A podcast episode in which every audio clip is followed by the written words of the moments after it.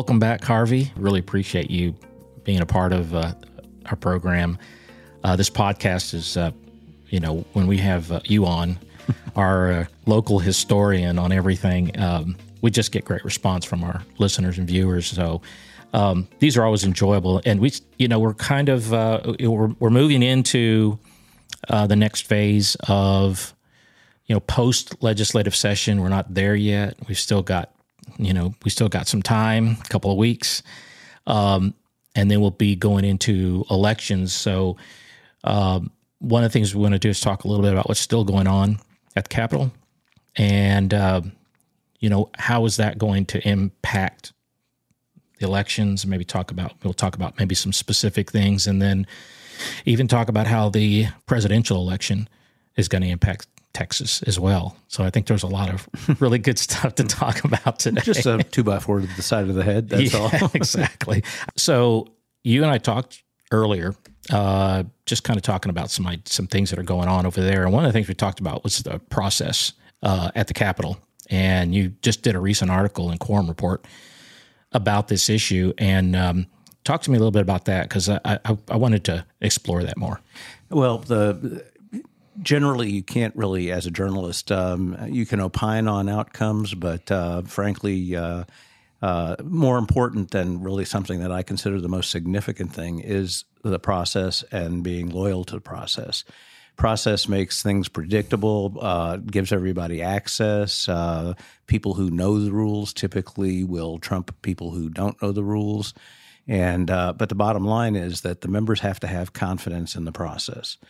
There is no process in the Senate, it, and, and to a certain degree, that's been way, that way for a long time. Uh, they have rules, but they everything starts with suspending the rules. Uh, but it's an autocracy over there right now. The uh, Lieutenant Governor Dan Patrick is uh, uh, Brooks no dissent, and uh, there's a penalty for dissent, even so far as breaking process by having a chairman removed from a significant committee two years ago for publicly disagreeing with him uh, which is um, uh, unprecedented. Obviously, nobody is a virgin in this process, and there's always carrots and sticks and penalties and threats, et cetera. But uh, so we we have no real confidence. Nobody in the in the Capitol, frankly, has any confidence in process and and uh, in the Senate, and that was reinforced uh, two years ago. Also, we had what was so the so-called election integrity bill Mm-hmm. Uh, the Senate came out with a version. The House changed it. They went to conference committee. Um, the uh, unprecedented. They did an outside the bounds resolution, which means they were going to introduce things that had never been discussed on right. either floor. And in that, uh, uh, as a result, when the conference uh, conference committee report is non amendable, there's uh, very few points of order you can do on it. It is a straight up or down vote. Uh, turns out that the conference committee report that came back uh, had two poison pills in it, which was what precipitated the Democrats bolting and uh, breaking quorum. Um, ultimately, leadership will typically have its way, and a, an election integrity bill did pass in a special This is when session. they went to Oklahoma. No, this, this is, is New Mexico, D.C. D.C. Okay, yeah, yeah okay. the House Democrats uh, thrice. um, and just to, you know, it's a uh, the joke, of course, was uh, they went to they broke quorum in 2003 right. during That's the mid-decade redistricting. Yeah. The House was obviously on a lower budget. They went to Ardmore, Oklahoma. The House, the Senate was on a higher budget when they broke quorum. They went to Albuquerque. Yeah. Um, so now in this case, they they went to D.C. But the bottom line here is that um, it was bad faith, and the presumption now is that you're going to be uh, you you can't trust the conference committee reports, um, uh, uh, which is actually where most legislation is written. The House uh, used to be the in the Wild West uh, back in the '80s. Uh, well, hell, even in, as far, as recent as 2003, uh, uh, elder statesman John Smithee, then public uh, health public insurance chair, um, did a major reform bill. He leaves on. It's going to come up on Saturday morning. He leaves on Friday night to go to his daughter's graduation in Amarillo comes back the next day and there's an entire section missing out of the bill. And uh, he looked at it and he said, told the members, uh, I think that uh, I, I, was thinking about just putting pulling the bill down because obviously the system is corrupt. He didn't say that, but that was the implication. And um, uh, the um, uh, subsequently, uh, he said, we will go ahead and pass it because there's some other good stuff in here, obviously. But uh, that that's kind of the paradigm in modern history for um, for messing with the system. When Pete Laney was Speaker, he immediately instituted a whole series of House reforms, That's rule right. reforms, which have mostly endured. Uh, but it's been up to speakers to uh, make sure that they are enforced. And so, in the days of Tom Craddick, you knew what the outcome was going to be. The reasoning to get there might be a little tortured, I, but um, uh, Joe Straus uh, re um, uh, initiated uh, respect for the rules and process.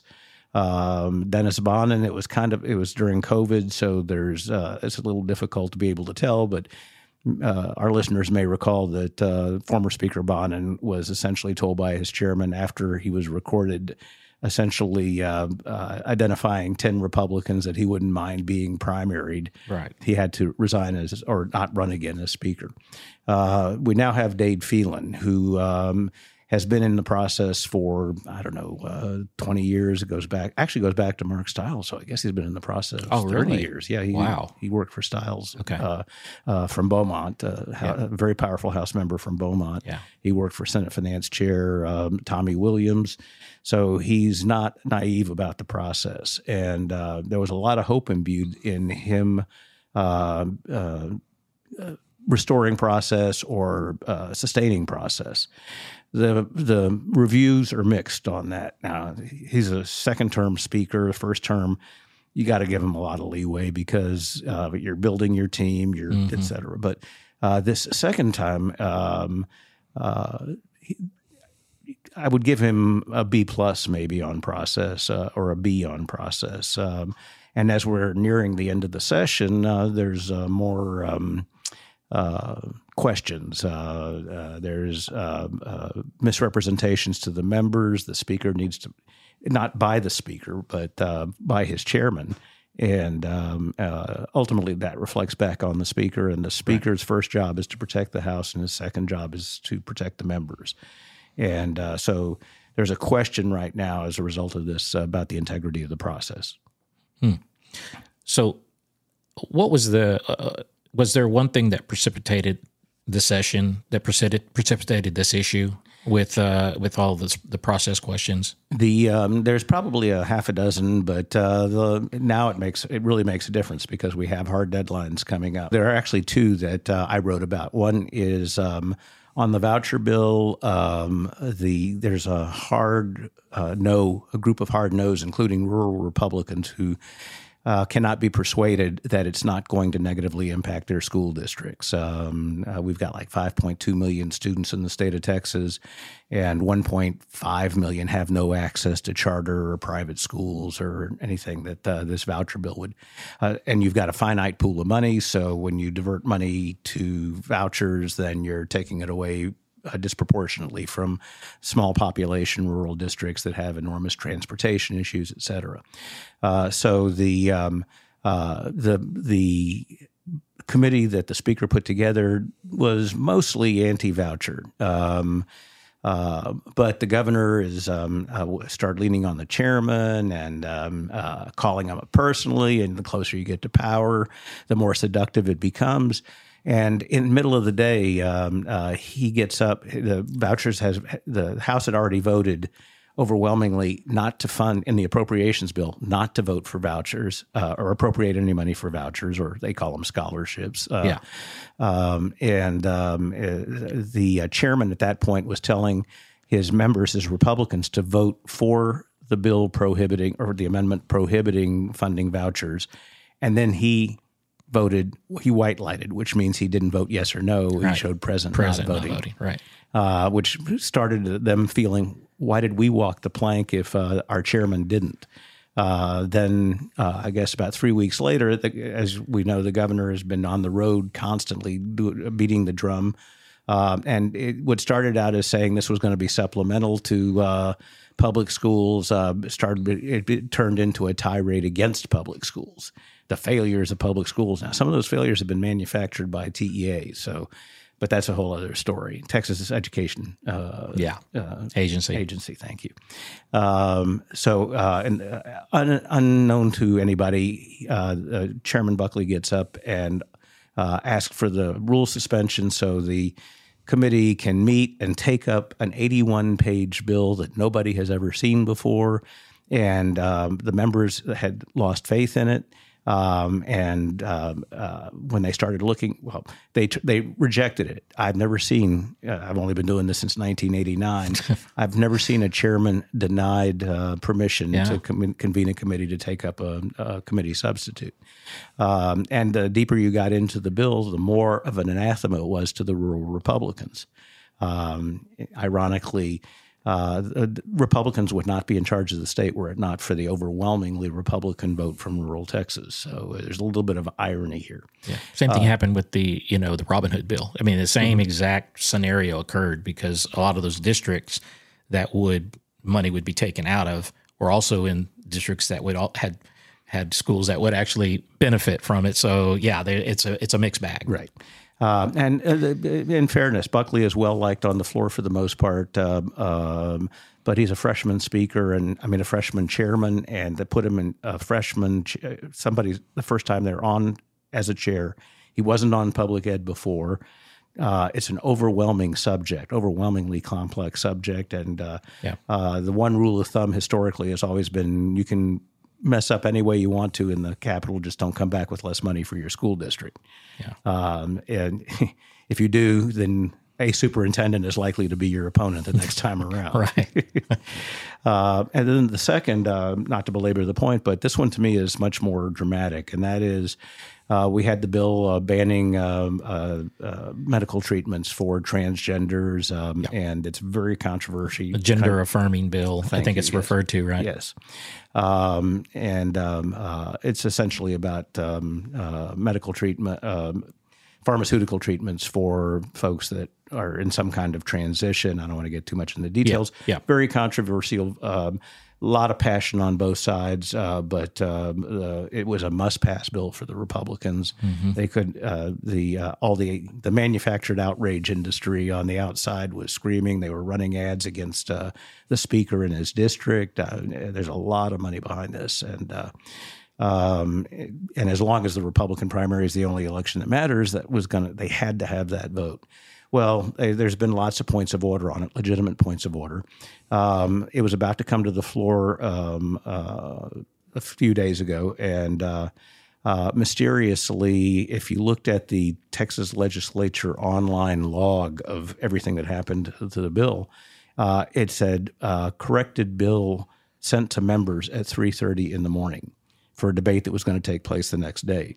Uh, the uh, there is no such thing as a bill that can be corrected at that stage in the process without the permission of the House. Well, the House had already rejected Chairman Buckley's request, yeah. and um, uh, plus you have a layout period. That- exactly. um, and then there's a dozen ways they could have. There, was a, po- a, legitimate point of order in the bill analysis, which goes along with it. Um, and there's a dozen ways they could fix it. They had time, but the uh, it appears that they opted to simply fix it in the middle of the night, uh, distribute it to the members without permission to do the changes, and then um, uh, the um, uh, the point of order was no longer legitimate. Well, that's frankly, uh, since the rules do not encompass that, this is tampering with a government document, which can be a misdemeanor or a felony. Yeah, and um, the um, but, but, the House rules don't speak to that. They they do not. Um, so there's a parliamentary inquiry uh, yesterday, and uh, the back and forth. It's a it, it took about two minutes, but uh, for the first time in my life, the, the, rules say if our rules do not address an issue, then we defer to congressional rules. Uh, first time I have ever heard that uh, in a in a point of order. Yeah, and which means that if you're going to uh, be a, a, rules master, you have to have two sets of rules to to default anyway, it was um, it, uh, it's cosmetic. They did not identify what congressional rule gave them the authority to change a government document. Um, but um, it's, uh, it's essentially all documented. The bottom line is that you've got to have faith in in bill sections of bills not disappearing, sections of bill analysis not disappearing.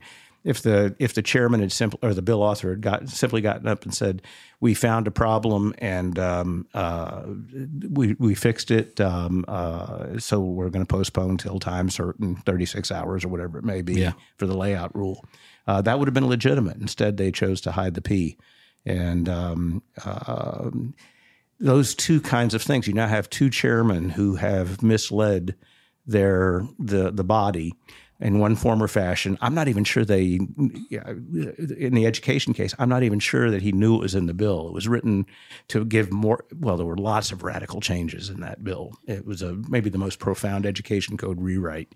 Uh, in a in a decade, um, so it, it's pretty substantial, and that was It's not going to be hard no matter what. Yes. It was going to be a difficult vote no matter what. Right. And yeah, Um, and then you have an, the the bill author in this case was not the chairman of that committee, but um, uh, he is a chairman now. And that ultimately, the chairmen are accountable to the speaker. The speaker is the one who uh, maintains the integrity of the process.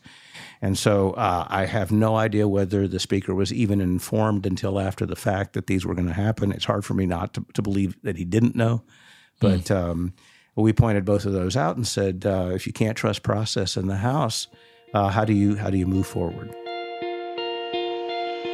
I'm Harvey Kronberg, owner, uh, publisher, and chief bottle washer of the Quorum Report, Texas' oldest political publication for insiders and political professionals. We're celebrating our 40th anniversary this year. We were the first ones online delivering uh, news to political professionals in real time. The Quorum Report includes a news clipping service, which, if you're politically engaged, are the 36 stories you need to see every day plus original content, sometimes posted as frequently as 10 or 12 times a day, and also occasional editorial analysis. You can find us at quorumreport.com.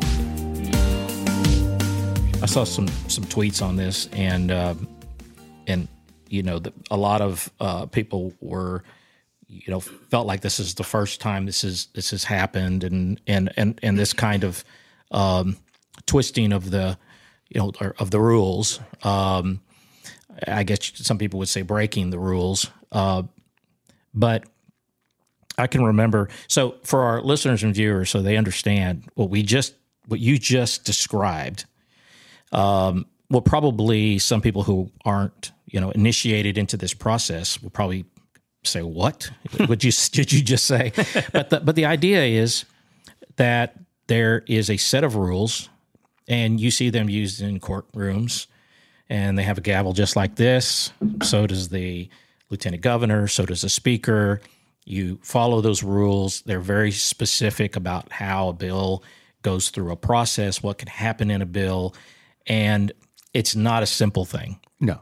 And matter of fact, um, a lot of times bills don't make it because they they fall outside the rules. Exactly. And um, just a very quick story. I learned my lesson early on in in my lobby career. Um, I, my first job was with the Texas Medical Association, and they gave me this bill. You'll remember this bill. It was a Mike Moncrief was senator at the time, and a bill to ban self referral by physicians. Which, if, if self referral is essentially a doctor would own an MRI unit or whatever, and be, be constantly just sending patients to that MRI unit. So he he had this ban on it, um, and it was all in the name of trying to trying to figure out the cost of healthcare and where is it going? Are we overusing? You know, all that abuse and so forth. So I worked for the doctors, and my job was as a freshman lobbyist. You know, Kim Ross gives me this bill. Alfred Gilchrist, they give me this bill. Who are two of my mentors? I learned a lot from. This was one of those lessons, and to uh, to work on it. So I spent almost five months negotiating it. I had people from all over the country, big, you know, private in, uh, private interest, doctors groups, patients. I mean, it, it was. I thought I had done a brilliant job of negotiating this bill. How quickly our illusions are disavowed. Oh man, I thought you know this lobbying thing is is you know I can do this, and um, so I I finally get a bill, and of course Moncrief, you know, gets it out of the Senate, you know, quick gone. We did have a quote compromise, right? And it was a compromise that everybody agreed to. Then it gets to the house, and uh, I'm down in the lobby, uh, right outside the house. People that don't know, there it literally is a lobby right outside the House of Representatives, the floor where we call people off. And I started working members, make sure everybody was cool, you know, and I'm pulling people off and so forth. And someone leans over the banister, which is the second floor right above the lobby, and says, "Hey, your bill's coming up." So I, I'm like, "Okay," and I take two steps literally I'm leaping because I want to I want to see this happen. Right, I worked on this all session. It's like this time of year. Right. This is 1991, and I take two steps and I hear the gavel, and I think, wait a minute. There's nothing in the process in the rules. Why would the gavel go down? Because that's the end. That means the end of that action. Right. So I'm thinking, did it pass that fast? I mean, all this is going through my head. I run upstairs and I see my sponsor, Nancy McDonald from El Paso, walking back to her desk. And um, I couldn't figure out what happened. And it had been killed on a point of order in about three seconds. Right. And the person who taught me that lesson was a good friend of yours and mine. And I was just learning at the time, uh, lobbyist by the name of Louis Baccaris, who is a rules expert Absolutely. right? The expert of experts on rules. And he came to me with sort of a false flag operation and said in the lobby that day, I have to have this thing on the bill or I can't support it. And I, you know, made the mistake of saying there's nothing I can do and you do what you have to do. Well, he did what he had to do, killed the bill after almost five months of work. So I learned right off the bat rules matter. Yes. And um, but also what I learned, and kind of to some of the points that you're talking about, is the rules are, you know, they're. Uh, I don't want to say that they're a guideline, but they do spell out certain things for for members, lobbyists, interest groups, everybody to follow. And if you go outside of those, there's a remedy for it. The remedy is a point of order on that bill or that section or whatever, and then the speaker can rule against it and and strike it. Right. And so um, you're always weary of that. You get more and more weary. They actually changed how bills were drafted since I started, in that you have a legislative council that writes everything. Right. Because in the old days, we just we type it up and the, the old cut and paste, where you literally cut out words and then pasted them onto the bill, and that was your bill. You sent that in, and nobody checked. You know, and it was all out of order. It was you know, but that was the way it was done. Now that you have an actual lawyer write these things up. Well, the uh, when I published the story, some of the old time lobbyists uh, pulled me aside laughingly and said, "Hell, we used to do that all the time." exactly. That's what I was going to say. Is that you know it's it's not a so I, when I'm when I'm and I, I'm looking at it from somebody who's been on the other side, right? I'm working to get something done, and I have I have twisted and tortured those rules as as best I can, you know. And then if I go too far, obviously they, they'll catch you, and you know, so you can't go too far. And so, but then it always get it has to get caught at some point. And so that's where I think you're talking is that it doesn't it's not getting caught at the at the point of no return, which would be at the speaker's desk. Is that what you're saying? Okay. And- And ultimately, uh, uh, just to put a really fine point on it, uh, you rely on the parliamentarians. The parliamentarians are usually the ones you go to beforehand and say, "Is this going to fly?" And they'll give you. It, it may not be an. It's an informal, conversation. right. Obviously, they give you guidance. Uh, one former parliamentarian said, "We're the psychotherapists for the members, um, where they come, you know, complain or whatever." Um, and I, I'm not going to blame the the parliamentarians on this, but the tectonic moment uh, back in 2007. Uh, uh, there was a chairman's revolt again, then against then Speaker Tom Craddick, and uh, he was torquing the rules and um, uh, overriding his parliamentarians. And at one point, it got so bad that in the middle of a, a critical evening in terms of deadlines, the two parliamentarians simply got up and resigned Yeah. because they were not going to be part of of the distortion of the rules that he was asking them to do. Needless to say, he knew that this might be brewing, and he had two people off stage that were, so we say, ready to roll, more pliable. and uh, so, within an hour and a half, there were two new parliamentarians on the uh, mm. uh, on the speaker's dais. Yeah, I, I was I, many. We were all sitting in the gallery when all that happened because it was it was sort of this unprecedented thing, and it seems like every session we have some unprecedented things right. happen, and um, but you know, and I I think what what what people from the outside, and I say outside, outside the legislative process, looking in, think is going on, is not what's really going on. Mm-hmm. And you know, for, for most of it, I don't see it as graft. I don't see that there is, um, you know, I mean, people are going to torture the rules. I did it. Sure. You work it. You do. You work. You work around the rules. That's what you're. That's what you do. And um, if you can, you know, you're not you know, you, are never going to do something, and I'm not saying that that hasn't happened, but you're going to you're, you're not going to do something unethical or illegal, but you're going to torture those rules so that you can make things work for you.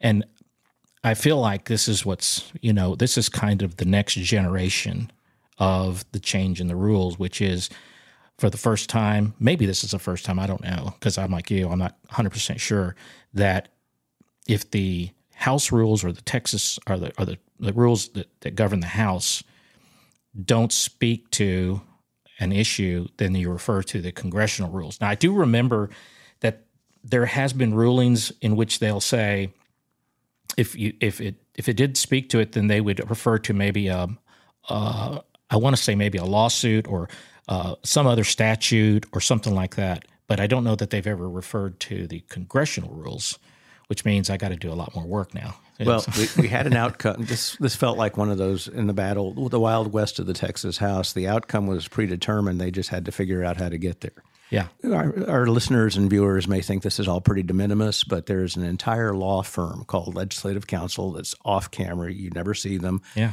But when you've got a really gnarly problem that you're trying to divine, uh, you've got a group of lawyers that are in a whole separate office going through it and um, there's a lot of mischief that can doesn't typically happen with ledge counsel, but ledge counsel, if they say we need this point sustained, they will uh, uh, work at it. Uh, yeah. And and frankly, the this is a must pass bill. This was the transgender gender affirming bill. Yeah. And uh, from the Republican perspective, and the speaker had more or less said, "We are going to hear this bill bill today, come hell or high water," yeah. Uh, which suggests that there might have been some foreknowledge on that. Since then, by the way, the log that indicated a corrected bill had been sent to the members at 3:30 in the morning has been revised, and uh, we've got screenshots of it. It's uh, it's a little more explicit so that it pegs back to the congressional uh, magic. Uh, it's magic. Yes, it's uh, well, in the in, ironically.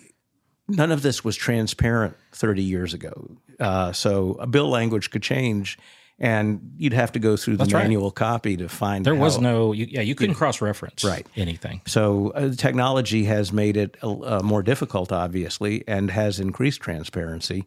Uh, uh, we would have not discovered this uh, had had the mechanics of the process been so transparent. Yeah. It leaves, particularly the rural Republican caucus, very suspicion suspicious of leadership and the Democrats, um, you know, fought it hard, fought this bill hard. Uh, they did not want to see it happen, the transgender affirming bill. Uh, but um, uh, they seem um, more subdued this session, and maybe it's just they're picking. It, it, I, I, give the speaker credit; he's not letting some of the most inflammatory stuff uh, that um, uh, he would uh, pr- prior speakers might have let on the floor. Yeah. Um, but they're uh, the Democrats' perspective is uh, the Republicans are the majority. They have to go home with three or four trophies. Um, and so just don't make it two dozen trophies. And uh, yeah. my sense is, although nobody's ever directly told me, that uh, this this is one of those. Uh, it's a must. It was a must-have. Yeah, yeah, definitely. And, and every speaker is entitled to uh, to fully support, throw his weight behind a dozen bills or so but the other, you know, 5,000 rely on the will of the House. Well, I think Harvey, we've we've we've probably made uh, every all of our listeners and, and viewers heads explode. Uh, but it's important that they understand what goes on, and this is real. It happens all the time. It happens all through the session, and um, uh, this has been been a great session. We'll we'll we'll uh, we'll be uh, back for another one here. I want to next time talk about how some of these issues might impact uh, some of the elections coming up. Some of these must-have issues. So thanks again for uh, joining us on State House. It's my pleasure. If you're enjoying this podcast, please subscribe to our YouTube channel. In addition, consider subscribing on Apple and Spotify, where you can leave us a five star review. If you're not already following us on social media, you can find those links below in the show notes. As always, thank you for your continued support, and we'll see you next time.